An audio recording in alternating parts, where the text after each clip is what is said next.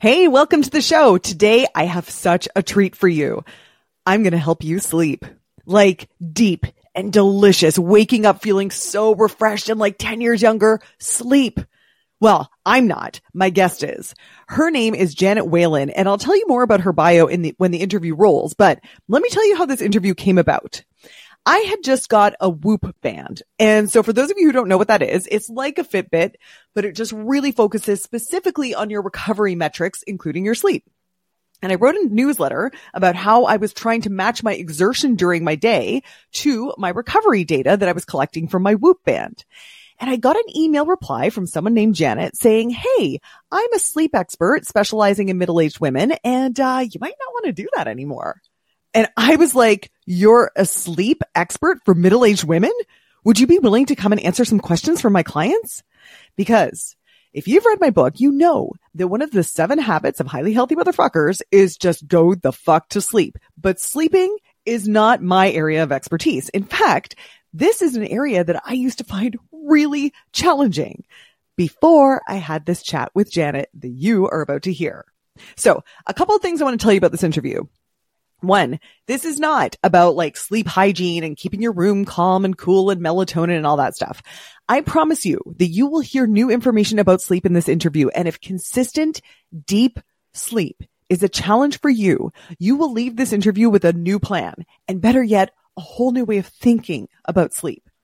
Second thing about this interview, my sound quality in this interview is awful. So this interview happened pre-podcast. I was just going live in my group so Janet can answer questions from my clients. But for some reason, I sound like I am wearing a mascot head in this interview and also swimming underwater. And I'm really sorry for that. But it doesn't matter because I'm not saying anything interesting. And Janet's sound is great. And what she is about to tell you is absolute gold. Check it out. Ready to break up with your bullshit? I mean, all those excuses that are keeping you stuck. Because you have one life to live and if you're not having fun yet, then that's a problem, dude. Welcome to Goals, Grit, and some woo woo shit. The podcast where you learn about the habits of kicking ass at life. Whether you want to get ripped, get rich, or just get high on life, this is the place to be. Here's your host, best selling author and feel good expert, Una Duncan. I am so excited to introduce you to Janet. So, Janet Whalen is a sleep and self care coach for midlife moms. a former insomniac of 40 plus years, holy moly, Janet, turned great sleeper. Janet is passionate about helping women give themselves permission to sleep, rest, and care for themselves after years of giving everything to family and others. Janet's membership coaching program, Permission to Sleep, helps her members sleep better. Listen to this, guys sleep better in eight weeks or less without pills, potions, or needing anyone's permission but their own. Janet is a certified life coach with the Life Coach School and also trained at CTI as a coactive coach. She's also trained in CBTI, which is cognitive behavioral therapy for insomnia. Now she's empty nesting in Southern Ontario with her husband of almost 25 years and can be found reading, kayaking, hiking, and working in her garden when she's not talking about sleep. So, Janet, thank you so much for being here. When I read Sleep Coach for Middle Aged Women, I was like, oh my gosh, thank you. and when I posted that you were coming, there were so many questions. And the first thing that struck me is how similar so many of the questions were. Yeah. And even, I'll tell you the first one right off the bat, because when I read it, I was like, that's me. And I didn't know anyone else was like that. So I'll tell you the first one right off the bat. Okay. I go to sleep totally fine no problem. My, my head hits the pillow at like 9:30 and I'm out and I'm happy for it. And then I wake up at three. And some of them are saying, I'm not even particularly stressed. It's just that I wake up. And then my mind starts to go. So can you tell us about that pattern, first of all? Because I thought I was the only one, and apparently so did everyone else. No, I'm putting my hand up too. So it's totally common. This happens to many, many women, more women than men. So, what happens in the middle of the night, and the reason it's happening three, four, usually, like that's sort of the typical time, right? Yeah. We sleep lighter as the night goes on. So, there's five different sleep phases. We sort of know them as three like there's light sleep, deep, and REM. And REM is sort of when we're dreaming and creating memories, and our brain is wearing down pathways for memories and information and stuff. Deep sleep is sort of our physical recovery, right? It's when our growth growth hormone is highest, when our immune system is most active, we're we're working on recovering from just a lot of daytime activity. And then mm-hmm. there's light sleep. Lights so light sleep is is the sort of second half of the night. It's actually 50% of your night. So you're circling through these sleep stages like one at a time you go through a whole stage and then you probably wake up a little bit. And then you go through a whole stage and you probably wake up a little bit again. Yep. Most people wake up a little and don't even know it. Other people particularly women wake up because of other reasons our hormones, right? So if you're in midlife and you're in perimenopause and your hormones are kind of all over the map, or if it's the week before your period, these are the times when we're probably most likely to wake up in the night. And so what happens is you might have a hot flash or just some reason that you know your body told you to wake up. You hit the nail on the head. It was not stress that woke you up. It was your sleep cycles and it was maybe your hormones. It might have even been a noise in your house or your dog or who knows what. Mm-hmm. What keeps us awake is our thoughts about it. So as soon as you start having stress about you know, I should be asleep, right? Yeah. It's not the middle of the night, I should be asleep. That's what starts to cause the stress. And then you start having conversations in your head about your ex-boyfriend from high school and what you should have said to that girl down the street when she didn't like your jeans and when you were 14, right? So totally. how are you in my head at three right. totally normal. I'll give you a, a, tip for all the people who are struggling with this. Yeah. What you want to do is neutralize that thinking, right? Get all the dramatic stuff out of that. So you say to yourself, okay, I'm awake. What's really happening here? What's the truth of this situation? I'm awake. It's the middle of the night. It's dark outside. Other people are asleep. Those are the only true things that are happening. Everything else is drama that I'm creating in my mind right now. If I can just focus on the truth, I can keep myself calm and I can likely go back to sleep there's nothing that says we should be asleep at three o'clock in the morning. Okay, I love this. I love this. I totally think this is true. And I also think ah, maybe I'm just really attached to my drama that, yeah. but if I'm awake now, I'm not going to function tomorrow. Yeah. Because I know that that's true. I think that's true. Help me with that thought.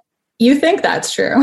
it's probably okay. not true. It's one of the most common insomniac thoughts there is. And so I'll just we mentioned I mentioned this just before we started recording here, but like we have to think of sleep and insomnia as kind of two different things. Insomnia doesn't really have very much to do with sleep at all.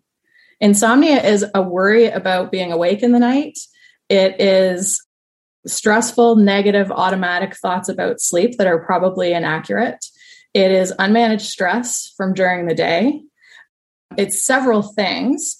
It's mostly about stress, but sleep like some people can have some stress and still sleep because they have different tools to manage the stress, right? But if you don't have any tools to manage your stress, that's when you can end up with some difficulty sleeping. And so, and I say that with a caveat too, because difficulty sleeping and insomnia are different things. So, chronic insomnia is when difficulty sleeping lasts for three months or more and happens three nights a week or more, right? It's like a mm. long term, it starts to starts to cement itself because of bad habits and behaviors that we we kind of pile on top of each other, like you know the princess and the pea, and she's got like 18 mattresses to try not to feel that pea anymore, right? We're trying mm-hmm. to avoid a feeling that we don't want to feel, which is usually some negative feeling attached to our stress or something that happened during our day.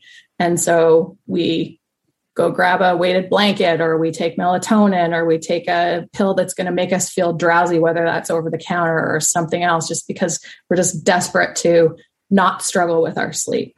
Right.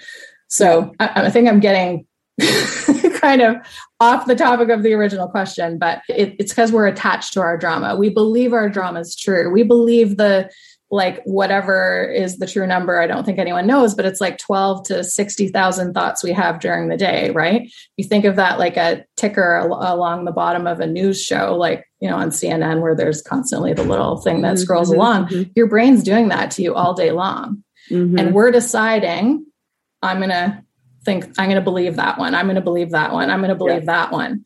Instead of conditioning our brain to serve us up thoughts that serve us instead mm-hmm. of that are not helpful, right? Like these dramatic okay. words. Okay. So I wake up at three and I'm like, oh, I'm awake. Oh no. Oh no. I'm not going to be able to function tomorrow. So next step is like, okay, is that true? Because you functioned on little sleep before. Yeah. And you're just tired. That's okay. You won't yeah. die. Like you won't die. Won't yeah. Die. Several things like A, you won't die. Insomnia is not fatal for anyone. No one's ever died from it. It's a terrible idea to get in your car if you're tired, for sure. We know this. It's like, you know, being drunk. You do not yeah. want to drive exhausted. But it is not a disease, it's not an illness. You're not you can't you're not going to like cure it because you're a human and sometimes we have nights where we don't sleep worse than others but you will get through your day you've gotten through other days we have tons of evidence that we've gotten through days before we mm-hmm. feel like crap because we told ourselves in the middle of the night we're not going to get through the day. We've literally created a self fulfilling prophecy by having that thought at 3 a.m. Oh, I'm not going to sleep now. I'm not going to, I'm going to have a terrible day. My meeting is going to be terrible. Everyone's going to know that I'm tired. Yeah. I'm not going to yeah. be able to pull this off. And so what do you think happens? right. Right. It's kind of like, I always say, if, if our brains will create a self fulfilling prophecy and we know this happens with our thoughts, then why not create one that that works for us. Yeah. Right. Okay. Okay. I, love this. This is amazing. Thank you. But actually, before we move from on from that, the I will survive, I'll just be tired. Would you say that's the best, most empowering script, or do you have another script that you can offer? I think that people? one is like so they're what I call like ladder thoughts, right? We can't go from everything is terrible, I'm going to die to mm-hmm oh, it's the land of roses and daisies, and I'm going to be perfectly fine tomorrow. Your brain isn't going to buy that at first because you don't have any totally. evidence. Like you're, you're just kind of like, yeah, whatever. Mm. So if you can get a thought that's partway there, like uh, say what you said again, I'm.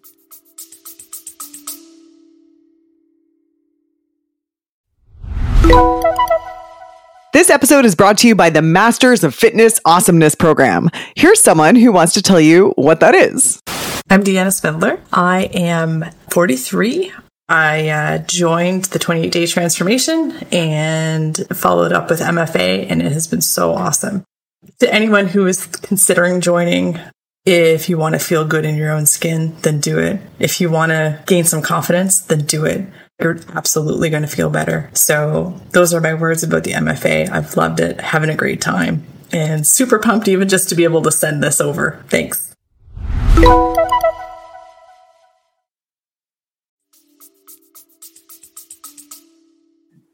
Oh, you know, you'll just be tired. It's okay, yeah. you won't die.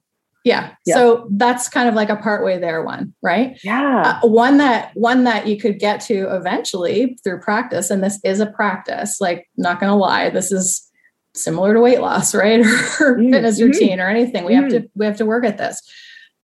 Is well, there's several. So one is I've had my core sleep. Five and a half hours is what we consider biological core sleep. You can function for any number of nights on that amount of sleep. It's not ideal, but you can function and you've done it before, you'll do it again, right?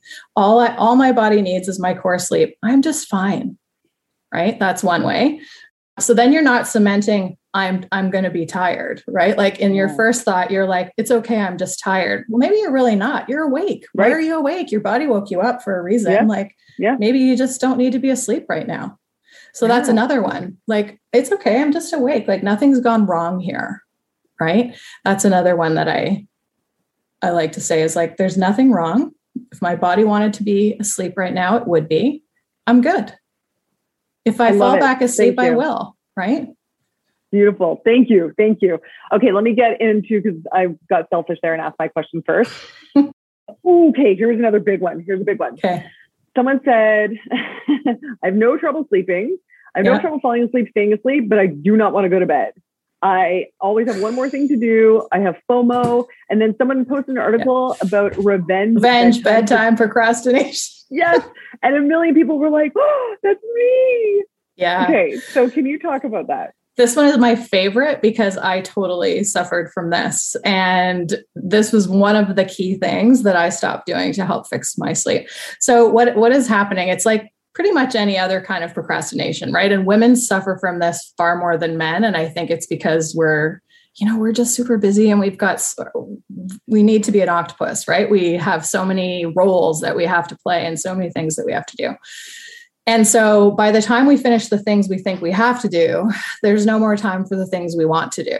So instead of learning to schedule our day to fit in the things that are good for us and and like take into account self-care and know that if I do these things like get in a workout and eat really well and take some time to meditate and read my book that I've been trying to read forever, if I don't schedule that in for the day, then I'm going to be pretty pissed off by the time I go to bed that I had no time for myself. And then I'm just going to be like, well, screw this. I need to stay up now because I'm not going to bed today without taking an hour for myself, right? But then you're taking it away, you're taking it from yourself. You're not actually taking it for yourself, right? Oh. Yeah. So, especially yeah. if you do it when you're already drowsy. So, because bedtime is, an, is a funny thing. People tend to think of bedtime as like when the news is over, when my partner goes to bed, you know, when people are supposed to go to bed. We don't actually go to bed typically when we're feeling drowsy, which is what we need to relearn to do, right? We're pretty great at not recognizing our sleepiness signals anymore because we do hmm. what you just said. We're cleaning the kitchen, we're getting all the stuff done that we need to get done at the end of the night. Hmm. And mm we need to also remember to take some wind down time because sleep is not a on off switch it's like a dimmer and we need mm. to ease into it so mm-hmm. um, so the bedtime procrastination is an even bigger deal if you are drowsy you know your body wants to go to sleep and you still stay up yeah right that's a yeah. sign that you really need to be looking at your daytime routine like there's nothing wrong with your bedtime routine or your morning routine probably this is about your daytime yeah yeah, yeah. So they just need to clear parts of their day so they can get to do that stuff that they want to stay up and do. Yeah. I mean, it's that's not it. quite as simple as that, but it's a sign that that's not happening, right? It's a sign mm. that you are not taking yourself into account during the day enough. Like you're probably just run ragged. And yeah, if you're really feeling like you have to sacrifice sleep to get me time. Yeah. I love what you said. You think you're giving yourself the hour, but you're you're taking it. Yeah. Yeah. That's a good point. Yeah. Awesome. Thank you. Okay. So then what about people who get their seven to eight hours and they are not rested? Yeah. That's an interesting one. So I the first thing that I do when I hear that is suggest that you see your doctor and maybe have a sleep study because there mm-hmm. are several, and that's not something I do. Like I'm a coach, I'm not a mm-hmm. doctor, and I'm not a therapist, right? I don't diagnose and treat. However, being sleepy during the day or not feeling rested is a sign of sleep apnea and a couple other sleep disorders. You're waking mm. up so many times in the middle of the night that you're literally not, you think maybe you were asleep for seven or eight hours, but you really weren't. Mm-hmm. And and and often that's a sign that that's what's going on however you could get a sleep study find out you don't have sleep apnea or anything else and what's really going on is you have a thought that's well, I read somewhere I need to get eight to 10 hours, right? Mm-hmm. Um, and so I'm trying and I'm wearing my Fitbit and it's telling me I'm still only getting seven. And yep. it doesn't matter what I do, I still get the same numbers every day. And now I'm super frustrated because every day it tells me the same thing and I don't know what to do. So that's where I'm like, okay, take a calm, take a big breath and know that seven hours is actually the healthiest amount of time for an adult to sleep. We need less and less sleep as we age. So I would also need to know the age of this person who's asking. Mm-hmm. But yeah, less and less sleep as we age. Pay attention to your thoughts about how you feel, but like what you're what you're thinking about this amount of sleep. Right. What what else is going on during your day? Like it's not always about the sleep. It can be about your stress level during the day too, right? Because stress right. can make you tired.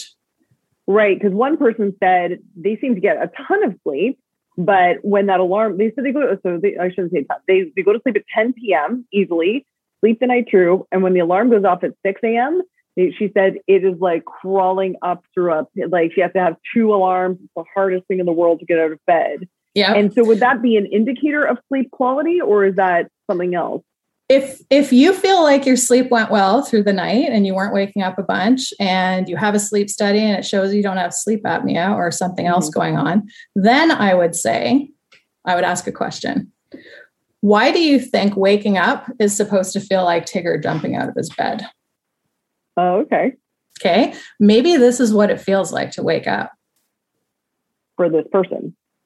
for Yeah. a lot of people right, Right. Yeah. there there's a thing called sleep inertia and you know how some people just aren't morning people and they're just really grumpy for like the first 45 minutes and you can't talk to them Yeah. I've Is that people. you? Yeah.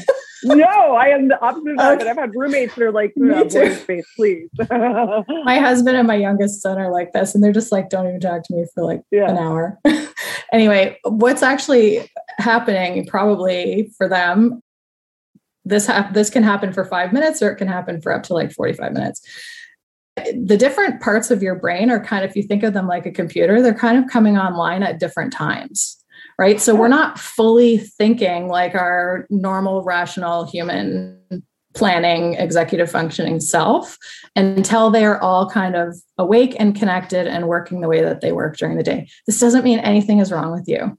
This just means this is what it feels like for you to wake up in the morning. And it could just mean that this is what it feels like in this like five year period, right? right. My, my other thing is like, does it go away? Like, does she feel better in a in a little Good while? And if so, Yeah. then fine, Yeah. right? I wouldn't worry about it. It's this expectation that I should be able to just jump out of bed and put on my workout clothes and feel Right, like I'm taking on the day. I don't know very many people that feel like that right out of like right after they wake up. The theme that I'm hearing emerge is women pathologizing their own experiences around sleep. Mhm. And would you find that that is generally the case? yeah. Yeah. Yeah. especially if they're struggling with insomnia, everything is terrible, everything is a problem, right? Like, so my favorite thought was when I couldn't sleep for decades was, well, sleep is just for chumps.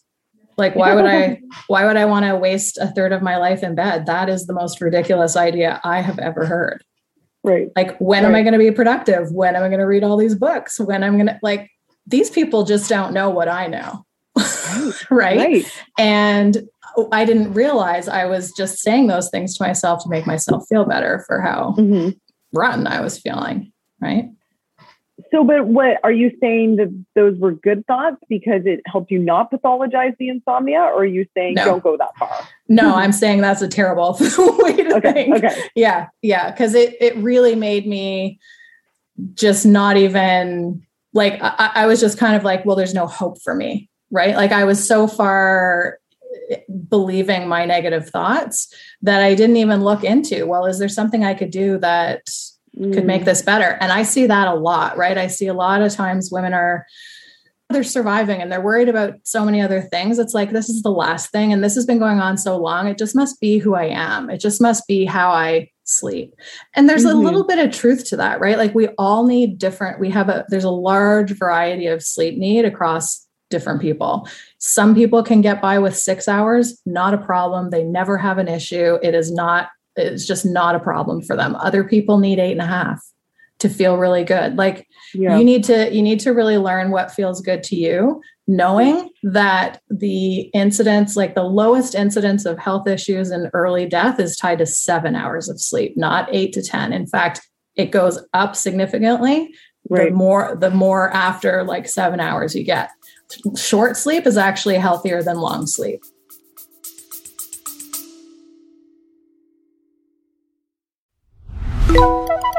Hey, dude, listen, if you feel like you are banging your head against a wall with your fitness goals, I want to invite you to book a free call with a member of my team.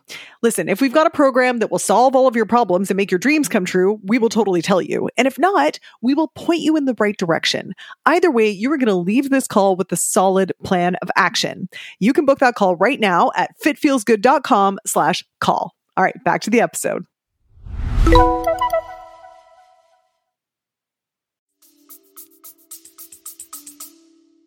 Yeah, that's interesting. But okay, I feel like one of the reasons that women are pathologizing their experiences around sleep is because of devices. And that's Yep. actually how we got in touch. I wrote about my Whoop band And Janet emailed me back and said, Hey, sleep coach here, just so you know, monitoring your sleep is not always the healthiest way to go. So, could you talk a little bit about that? Because there's a lot of people who mention their Fitbit data yeah. when they were talking about their sleep. Yeah, and that's how I started when I was first trying to figure out my sleep was my Fitbit. And mm-hmm. what ended up happening is it just frustrated me because it kept telling me over and over again that I was only getting between six and six and a half hours of sleep and just making me more angry about it. Secondly, it gives us a lot of information, but what are you doing with that information? Mm. Right? Yeah. Like, no, what does knowing how much REM and deep sleep you got last night do for you? how are you going to impact that the next night? You, you probably aren't, right? Like yeah. you pr- probably don't know. Thirdly, yeah. they're they're getting more accurate, but they really they make these calculations based on how much you move in the night, your heart rate, a couple other things like whether, you know, it thought that you were awake, you, you need to be able to look at them as like a trend over time, not every single morning going, okay, what did it tell me? Right. Yeah. You don't really like want to pay yourself on a scale. That's exactly it. Exactly. Yeah. Like who knows why you gained a pound last week? Maybe it'll be gone next week. Like we don't know. Yeah. Right. Yeah. There, it's exactly like that. These things have created a specific kind of insomnia called orthosomnia, which is basically defined as an obsession with your sleep data to the point where you've created insomnia for yourself. Because what happens when you're a good sleeper, you don't have any idea why you sleep well. You just do and you never think about it. And somebody yeah. who's an insomniac comes up and says, How do you do this? And you're like, What do you mean? Mm-hmm. I lie down and I go to sleep. Yeah, like, what are you talking about? So focusing on that data and, and paying attention to it every day is actually a negative behavior for a lot of people. And if you're someone who tends to get obsessive about stuff like that, it might mm-hmm. be something that you know you might want to throw away. In my program, we use a like a paper diary or or a Google sheet, but we don't even calculate any data or information over on these things until we have seven days. And that's because we're mm. looking for trends, right? We're not looking at, did I only sleep five hours last night and then eight hours the next night and whatever? I'm looking at what was the average of your seven days and how mm-hmm. did that compare to the average of your seven days last week and the week mm-hmm. before, right? So, and we're very focused on quality, not quantity. Okay. Hey, my friend, could you do me a quick favor? Could you subscribe and leave a review for this podcast? It's a small thing. You could do it in line while waiting at the coffee shop. But listen, that support makes all the difference for new podcasts like this one. It would absolutely make my day to see your review. Thanks, dude. Oh, and back to the podcast. So that brings me to another question. Someone said their Fitbit is reporting that they never get, I forget whether it was deep sleep or REM sleep. I think it was deep sleep. She never, according to her Fitbit, she never gets deep sleep. Yeah. But it seems like she feels fine because she said, Should I be worried? I mean, I would probably go and talk to your doctor and question that because they mm-hmm. typically do a pretty good job of of showing that. But but who knows, right? Like it could be nothing. It could be her Fitbit's broken. It could yeah, be yeah it's unlikely that you're not getting deep sleep. So if that's what you're worried about, try not to worry about that. If that was the case, like you'd mm-hmm. be suffering some, you'd be suffering. However, there are men, this, this, is really cool. Men in their 70s and 80s can almost drop their deep sleep stage almost entirely. It's very weird. That is weird. I know. Okay, anyway. so that makes me want to shift to talking about aging. Yeah. A lot of people have questions about noticing some changes in their sleep as they get older. Mm-hmm. So one woman, for example, said, uh, you know, she falls asleep early, goes goes to bed, doesn't overeat, no alcohol past 7 p.m. Which she wakes up after two hours, and then she'll fall asleep, go to sleep for another three hours, etc. And she says it runs in the family in perimenopause, and she's asking if there's anything she can do. And then someone else said, yes, I only get insomnia the week before my period, and it's only started since I turned 40. So I'm just yeah. wondering if you can talk in general about the hormonal cocktail that we are all experiencing and, yes. and how it yeah. relates to sleep. For sure. So she's not alone. My biggest piece of advice, and this is going to sound really challenging, but and I probably can't even explain it well enough in the short time that we have, but mm-hmm. the best thing we can do for situations like this is learn to kind of embrace wakefulness right. right? Try not to be afraid of it. Try not to think something's gone wrong because you've woken up. That's where we get ourselves into trouble, right? Is like, well, human beings shouldn't wake up two times a night. Like, I shouldn't wake up two hours into my sleep. Well, says who? Mm-hmm, right? Mm-hmm. We have actually lots of anthropological evidence that probably this is the way humans used to sleep yeah, for thousands sleep, of right? years. Right. Yeah. yeah. And and maybe we woke up at like two o'clock in the morning and we stayed awake for a couple hours and we did some stuff and then we went back to sleep again. I mean, siesta cultures still kind of do this, right? They sleep in the afternoon when it's hot. The problem is we don't know why we sleep fully yet. Mm-hmm. We know a mm-hmm. lot about sleep, but we still don't totally know why, which is fascinating. Mm-hmm. So I would say the hormonal thing is it's related to estrogen and progesterone, but I'll, I'll talk about progesterone first. So, if we're talking to moms here and they've had babies, you know that, like, think about the first few months of your pregnancy when you're like so tired you could fall asleep, like hanging from a tree branch, right? Mm-hmm, mm-hmm. That's because your body's so full of progesterone to support your pregnancy that you're just like, it's like the world's best sleeping pill, right? Yeah, yeah, yeah when you are in menopause and even in perimenopause and the week before your period, your progesterone's really low. Mm. And so it's tied with a neurotransmitter called GABA, which is also a relaxation uh, neurotransmitter. So what's happening is we don't have the kind of biological support for sleep when we're in middle age and menopause that men do or that we had when we were younger. This does not mean something is wrong. This does not mean we need to fix it unless you want to. Melatonin, most sleep researchers believe, is not overly helpful for most people, except menopausal women and some elderly people who, who can tend to be like low on melatonin, right? Hmm. They think melatonin and, estrogen are tied as well. So if your estrogen is low, maybe you do need a little melatonin support at a certain time. Okay. But we all probably overdose on melatonin too. That's the other we thing. Do? Need very little. Like if you're someone who supplements with melatonin, you're probably taking too much. Like the the dose that's recommended is like three milligrams. People are taking like 20. Is there a danger of taking too much? You can you can cause the gland that creates it to stop creating it oh, because it, it, your body thinks you're getting it Mm-hmm. You can get some nasty headaches. You can have a hangover effect the next morning. Some people say it causes nausea. It just sort of depends on you, right? Yeah, How it's working for you. Yeah, I don't know if I answered mm-hmm. it, but it's a combination of knowing that, yes, your hormones, it's actually a sign that everything's going the way it's supposed to, right? this is what's supposed to happen to us. That sucks, but it's true. And if you can remember to say to yourself when you wake up, oh, look at that. Here I am again. I'm awake. Okay, well, this is just my hormones. This is not a problem. It's okay. I'm just awake. Nothing's wrong with being awake in the night. I can go back to mm-hmm. sleep. And then, you know, uh, my if you were to work with me, my clients have tools that they can use to to sort of take it from there. But it yep. starts with this sort of embracing wakefulness and and not being afraid of it. So I love the embracing wakefulness, but you're saying don't go as far as you did. Sleep is for chumps. Right. Right.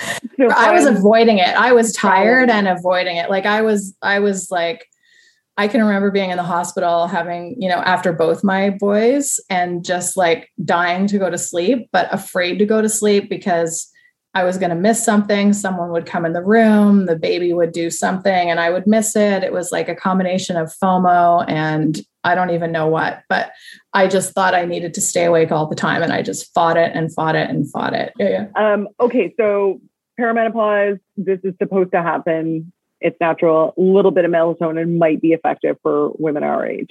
And I know you mentioned that you're not a doctor, so maybe this is not for you, but do you have anything to say about a relationship between food and sleep or sleep and the microbiome? Microbiome, no, although I've I'm really fascinated with that and I'm doing yeah. some reading on it because I do want to understand that better. Food, as far as timing, is important. Like, we don't mm-hmm. want to be eating within two hours of going to sleep because mm-hmm. then your body's working. Digesting. Right. Yeah. You're digesting if you want to eat something, have it be like a banana, something with magnesium in it, something that's easy for your body to digest.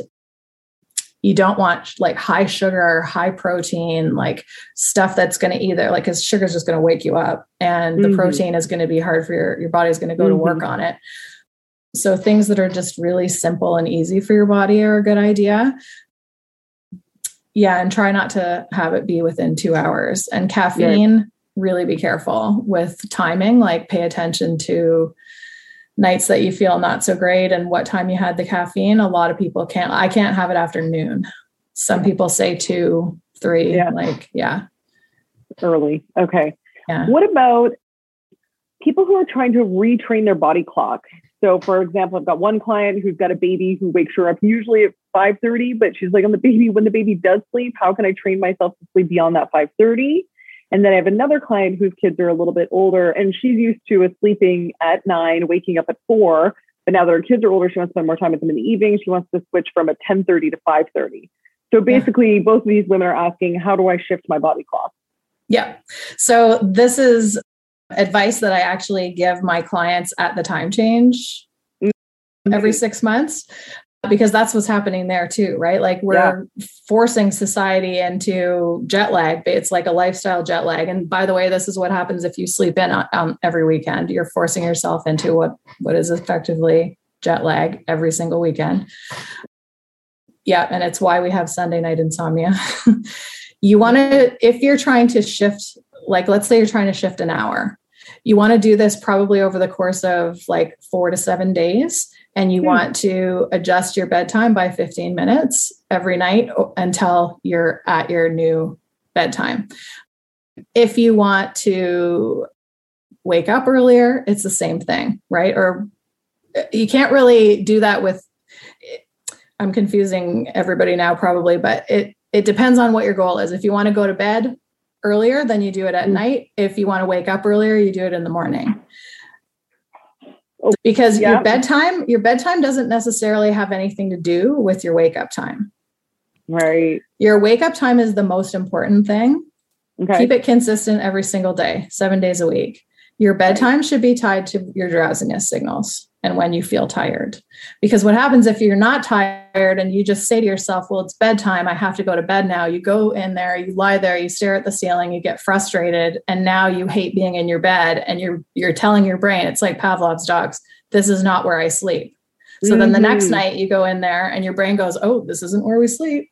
Right. Mm-hmm and that becomes a problem. This is why some people can fall asleep no problem on their couch in front of the TV. And then as soon as they get up and go in their bed, they're wide awake. Well, that was someone else's question. She said that's exactly it. She said she's exhausted. Yeah. And then she says she goes to the washroom, washes her face, lies down in bed, and she's ping. Yeah. Oh, yeah. So yeah. if that's you, make sure you start your bedtime routine before you lie down on the couch or before you're watching TV. Wash your face, get your PJs on, do everything and then try not to let yourself fall asleep on the couch. As soon as yep. you start noticing head nodding eyes drooping if you're reading and you read the same line in a book over and over again get uh-huh, yourself uh-huh. to bed right? yeah, yeah. Yeah but don't like don't mix up your routine that way because what's happening is she was asleep and then she goes and does that and now she's in a hyper arousal state again and of course you can't sleep right? Right. There's nothing oh, wrong with you. Yeah. So good two people had questions about dreams. Their dreams are really intense and they wanted to know is it possible to turn down the dreams? So, this is not my area of expertise. Mm-hmm. However, if you want to think of dreams as being the process of your brain creating memories, right? Like this is this is what we think dreams are for. Re re kind of experiencing emotional circumstances that we don't want to think about again during the day. Like we don't want to re experience them, right? So we make a dream out of them and we create symbol. Like your dreams are always very symbolic, right? They're not, they're like, well, somebody was somebody else and I don't, we yeah, were yeah, here, but yeah. it looked like there. And yeah, yeah, yeah. And it's because our brains create memories in schemas. So they, they create things in like a memory in shapes or in colors. Like, so like if you're creating a memory something about an orange like a the piece of fruit it could be in a file cabinet in your brain of things that are orange things that are round things that are fruits things that i like things you know what i mean okay yeah so yeah. that's why your brain is like coming up with all these bizarre circumstances. So it doesn't mean anything's gone wrong. And again, you can be like, oh, okay, well, that's all that is, right? If Yeah. they're disturbing, there are some some sleep challenges and sleep disorders that have to do with like sleepwalking and night terrors and stuff like that. You might want to have a sleep study done for Mhm. that kind of thing. They also might want to look into something called lucid dreaming, which is a process and I don't do this and I I don't offer it in my program, but I think it's fascinating. There are specialists who help you kind of become so aware of your dream that you can actually your consciousness can say to you this is a dream i'm in a dream i'm aware that i'm dreaming right now Yeah. right Yeah. and it's calm it's just calming for you and you can sort of understand that like this is okay i'm safe nothing is happening Mhm. also Mhm. know that in that rem stage our bodies are like close to paralyzed we can't it, and the whole idea is that we don't want to to be acting out our dreams it's not safe right so Right. our everything is like brain activity at that point but your muscles are like like not you, you can't get out of bed yeah Mm-hmm. Mm-hmm. so try not to worry that something is going to go wrong there either. And that's sometimes what people worry about, right? Like, oh, it's so real. Mhm. It's so, I worry Yeah. I'm going to get up and yeah. Unless you're taking Ambien. In that case, sometimes people do weird things with Ambien. Okay, good Yeah. to know. Okay. What about medication? Nobody really asked about that, but I know that almost every woman I've talked to about this at some point gets prescribed medication. Do you Yeah. have any thoughts on that? Yeah. So again, not a doctor. So basically, and if you look at my website, it says, you know, permission to sleep without pills, po- potions, and needing Yeah. permission. I get, I'm, I'm going to guess 85% of my clients come to me already taking at least one medication. Some of them want Mhm. to come off it entirely. Some of them just want to decrease it. So we do in the second week go over, you know, what they're for, what they're successful with, what they're not, and it's mostly not. In study after study, most medications intended for sleep only showed an improvement of 20 minutes per night for the average person, which isn't really great. And it's a lot to be putting your body through for 20 minutes. People kind of get addicted to that idea that it, because it feel, you, it gives you a drowsy feeling typically Mhm. at the beginning, that that's what's helping me go to sleep but it's not necessarily it's what's probably happening is you're assigning all Yeah. of the power of being able to fall asleep to the medication you've Oh, yeah. stopped worrying you are just calm and that's why you fell asleep Totally. yeah Like, when I'm taking a pill, I'm like, I just want to outsource totally responsibility to something else. exactly what you're doing Yeah. yeah yeah yeah Yeah. So, you know, they have a purpose. Like if somebody has just suffered a trauma or they have serious anxiety or something like that and they just can't do it without the without assigning it to Yeah. someone else, yeah. then they have a purpose. But they're all every single one of them all intended only for short-term use. And the problem is they get overprescribed and people use them for far too long or they take more than what their doctor suggested, Mm-hmm. right? Mhm. They all stop working after a certain amount of time. They almost all cause physical and psychological, what's the word? Side Not effects. addiction necessarily, but like you need more of it to have it. Dependence. Thank you. Yeah. There's a lot, a lot of them have side effects that are really not great. A lot of them have a long uh, half life, which means the amount of time that it takes to your body to metabolize half a dose. Some of them, some of them have a half life of like a day or two days, which means Yeah. that if you take it again the next day, you're effectively overdosing because your body's Yeah. still working on the previous dose. Yeah. Yeah. Right. That so makes sense to me. you got to be careful. Yeah. Mm. Okay, the last question here. It's interesting because this is the only person who mentioned other people and partners and how they affect your sleep. But she says that she and her hubby have habits of bringing their iPads to bed and it's hurting their relationship. Yeah. It says, even if I don't bring my iPad, he is not willing to give it up. And then I'll just use my iPhone, which I need to have next to my bed because I'm on call. And then she says, and then also my pets wake me up at night. My husband snores like crazy. And I'm a kind of person who has a lot of worry. I really need help. Yeah. I wonder if you have anything for that person. Yeah. So all of those things are separate things that we would work on like a piece at a time, right? I, I don't Right. think I have one piece of advice that I can that would cover all of them. Fix all that. However, yeah. yeah. However, like there's something that, that in the media gets called sleep divorce. And I think that's a terrible, terrible word for what is effectively two people moving to a different room to get the quality sleep that they need so that they can love each other and be kind to each other the next day. You know what I mean? Like none of us stood at the altar and said, I vow to lie unconscious with you for eight hours a night. Yeah. Right. Like, but we have this, yeah, we have this thing that, like, well, if it's a strong marriage, then I must sleep with my partner. Like, that's no, that is not true. That's a lot of drama. You may want to believe that, and that's okay. And so, therefore, if you want to believe that, and then there's things that you can do to work on it, right? There's earplugs, there's headbands that have like a Bluetooth speaker in them so that you could fall asleep listening to a guided meditation or something if your husband's mm-hmm. snoring is bothering you. The iPad use, like, this is where I know it's her thoughts, right? Because she's like, well, if I don't have mine and my husband has his, so I might as well just grab mine. Well, mm. no, that's like saying, well, my neighbor eats five chocolate bars every day, so therefore I need to, right? I may as well. She is. Yeah. Yeah. Right? Yeah. So it's my phone is on my bedside table too, by the way, because my kids are at university and I want to make sure that if they call in the night, Mhm. I can there. hear their call. But I do not flip it over. I don't look at the time. I also don't have a clock on my bedside table because it's not important to know what time it is. That's when you start doing math in the night, and there's no math Oh, yeah. in bed.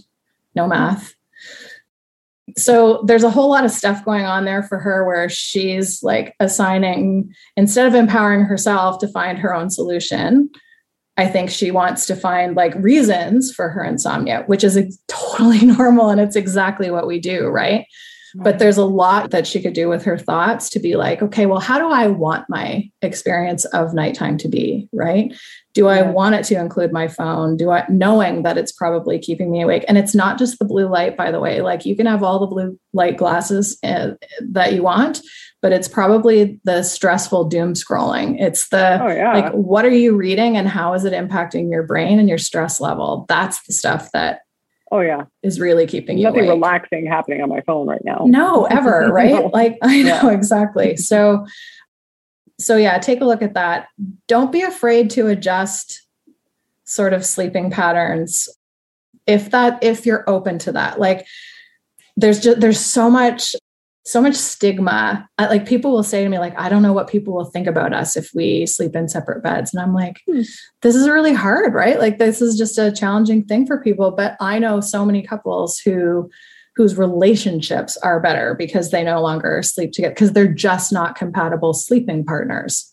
Yeah. and there's nothing wrong with that right? Like would i would much rather have a very positive really rewarding 18 hours awake with my partner than eight hours frustrated because in somewhere in the back of my head i believe i need to lie unconscious with him for eight hours.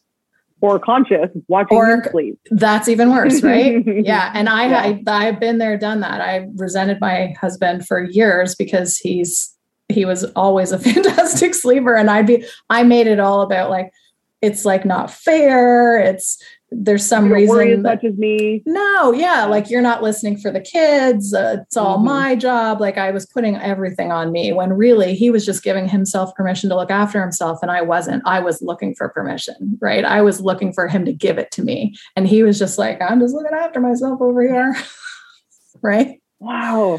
yeah This has been amazing. I've learned so much and I've, you know, done the reading that most people have done on this and I really I've learned so much. So thank you.